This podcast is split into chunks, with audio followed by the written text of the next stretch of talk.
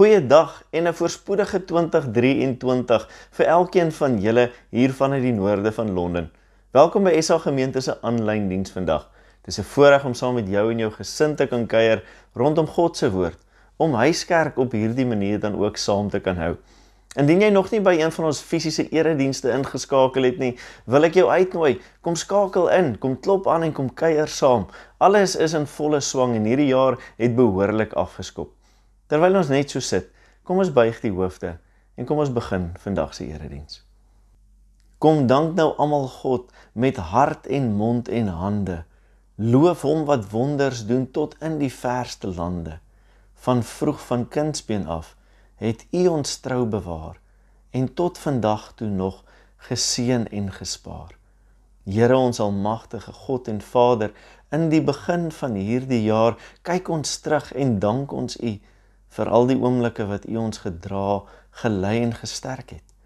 En wanneer ons opkyk en kyk na die toekoms wat ons nie kan sien nie, dan vertrou ons Here dat U ons sal stuur, dat U ons sal gebruik en dat U ons as U kinders in hierdie wêreld as U instrumente wil inspan.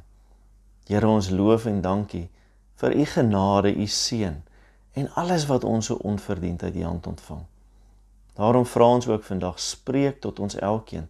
Spreek deur die woord en spreek deur die lewe dat elkeen van ons U sal sien, U sal ervaar en in U naam Here elke dag sal kan aanpak. Amen. Gemeente, ek groet julle in die naam van God die Vader, van Jesus Christus die Seun en die Heilige Gees. Amen.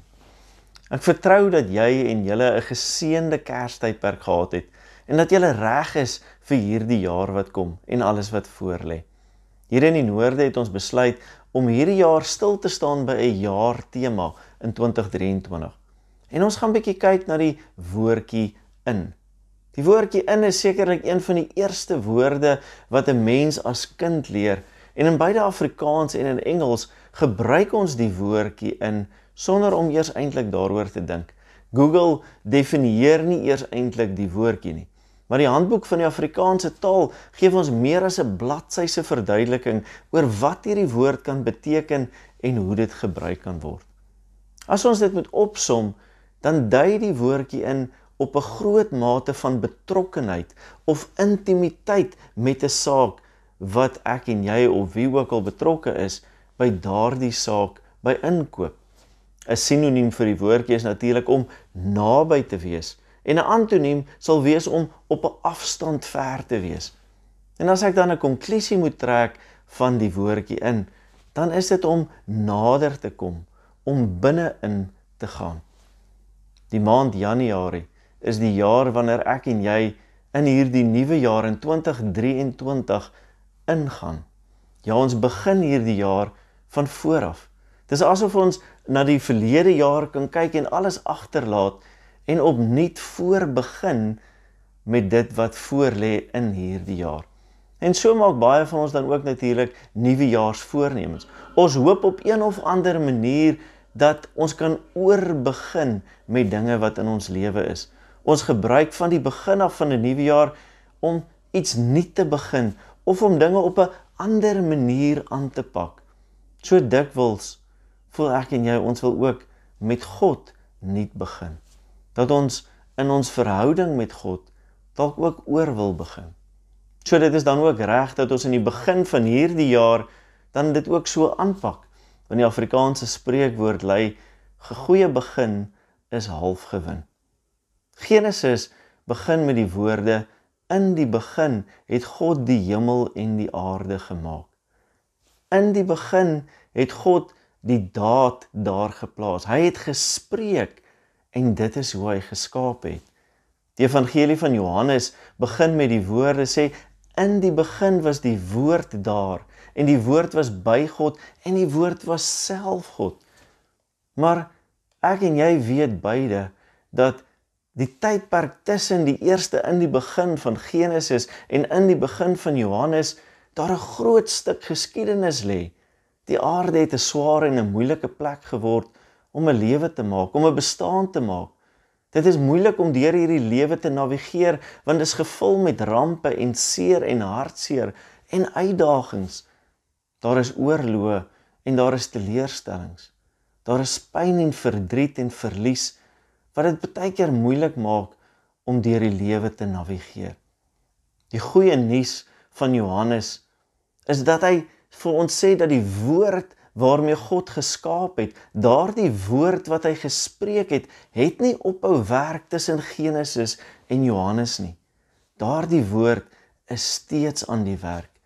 Dit is hierdie woord wat mens geword het en tussen ons kom woon het, wat in hierdie wêreld ingekom het sodat ek en jy kan sien, sodat ek en jy kan leer en sodat ek en jy kan volg. Dit is in hierdie woord wat ons nuut word. Ons teksgedeelte uit 2 Korintiërs 5 vandag sluit hierby aan en ons gaan net 'n paar verse hieruit lees.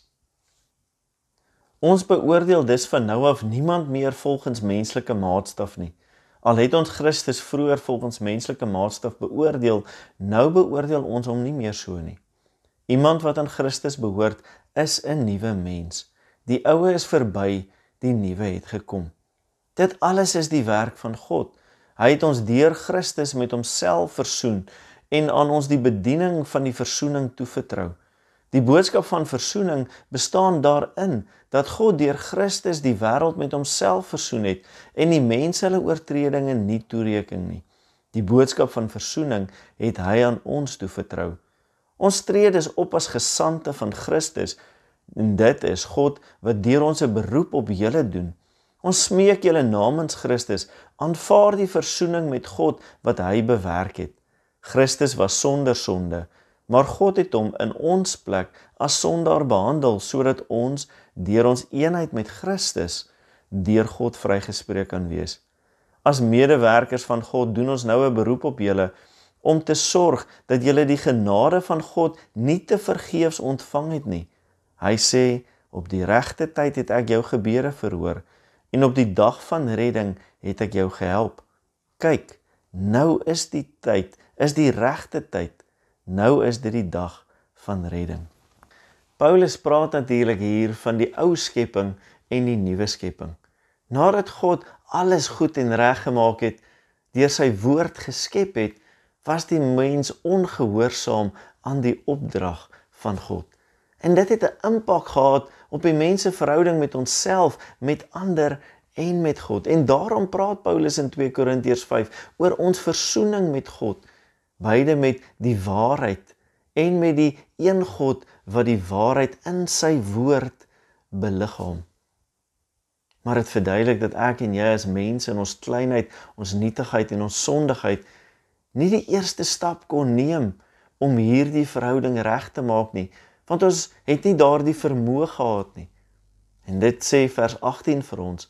God het ons deur, God het ons in Christus met homself versoen.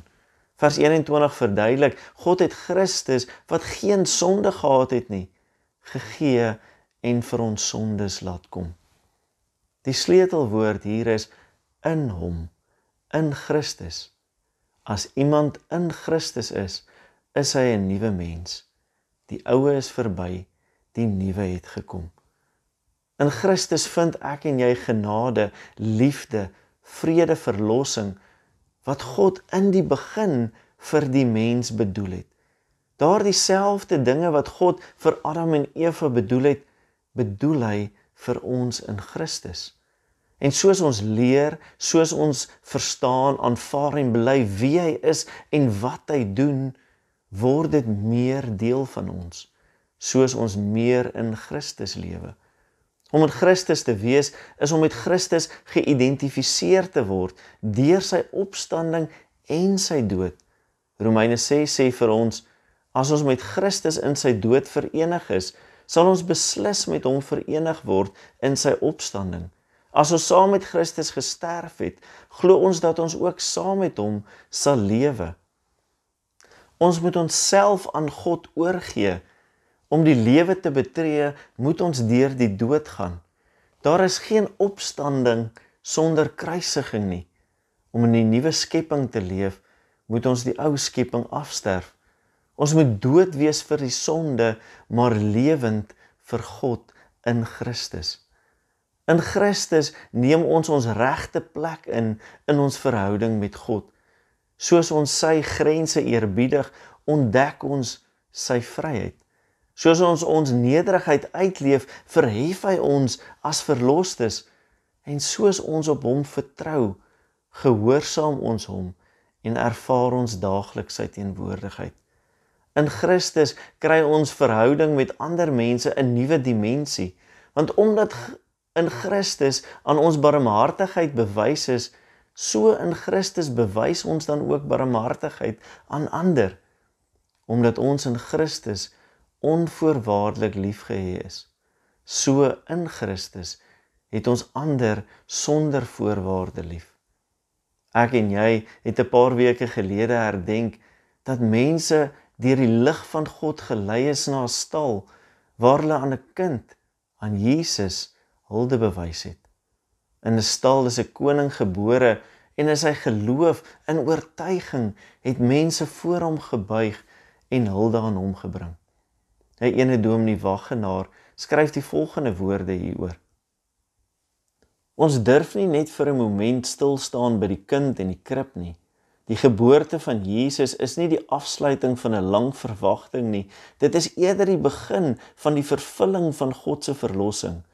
Die vier evangelies begin immers met die geboorte, vertel van die werke en woorde en sluit af met die verhaal van die opstanding van Jesus Christus nadat hy gelei en gekruisig is ter wille van die sonde van die mense in die wêreld, alles om die sondaar mens met God te verstoen. Aan die begin van Handelinge lees ons van Jesus se hemelvaart. Hier begin die geskiedenis en die opdrag van die kerk wat nou wag op die wederkoms van ons Here. Die Heilige Gees word uitgestort om by ons te bly en in ons te woon. En so word 'n einde 'n nuwe begin. Jesus Christus is God se nuwe begin vir elkeen wat in hom glo. Jesus Christus is God se nuwe begin vir jou en my. Wanneer ons in geloof in God se liefde en genade leef, dan wys dit duidelik in hoe ons in die lewe omgaan. Dan wys dit duidelik in die nabyheid van God in ons lewens elke dag, hoe ons dink, hoe ons doen, wat ons sê en hoe ons beplan. En so is God se gees ook in ons lewens en in hom pak ons elke dag aan, maak nie saak hoe moeilik of uitdagend dinge daar buite na uitsien nie. Om by God te begin of om weer te begin is om te begin met Jesus.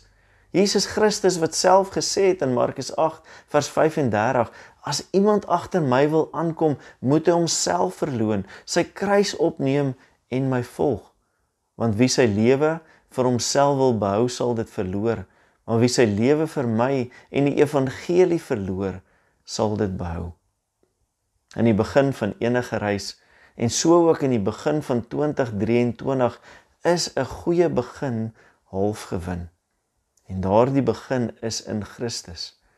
En daarom skryf Paulus en sluit hy ons gedeelte af met die volgende woorde: As God se medewerkers spoor ons julle aan om nie te vergeefs God se genade te ontvang nie. Ek sê vir julle, dit is nou die tyd van God se guns.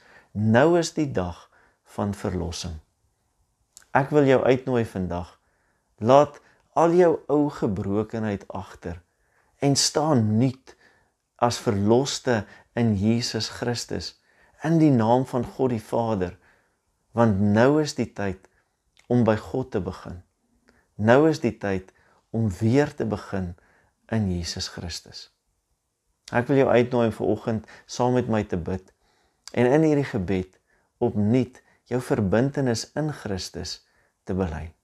Kom ons sluit die oë Here Jesus, in die begin van 2023, in die begin van 'n nuwe deel van my lewensreis, wil ek U bevestig en bely.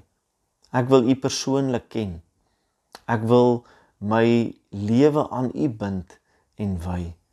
Ek wil groei in my geloof om meer van U te ken en te weet.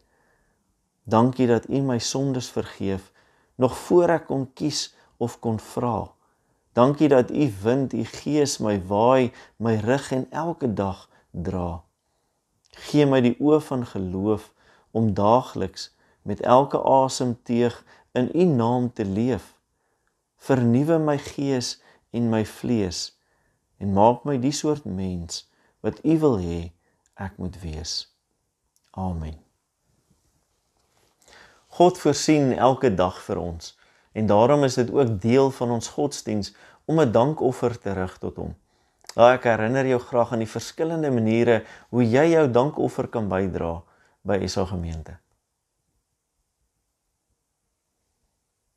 Ek groet jou ver oggend met die woorde van Johannes 3. God het die wêreld so lief gehad dat hy sy enigste seun gestuur het sodat die wat in hom glo nie verlore sal gaan nie, maar die ewige lewe sal hê. Ontvang nou die seën van die Here en gaan in vrede. Mag die genade van ons Here Jesus Christus, die liefde van God die Vader en die gemeenskap van die Heilige Gees met en in julle elkeen wees en bly. Amen. 'n Geseënde Sondag vir elkeen van julle. Tot volgende keer. Totsiens.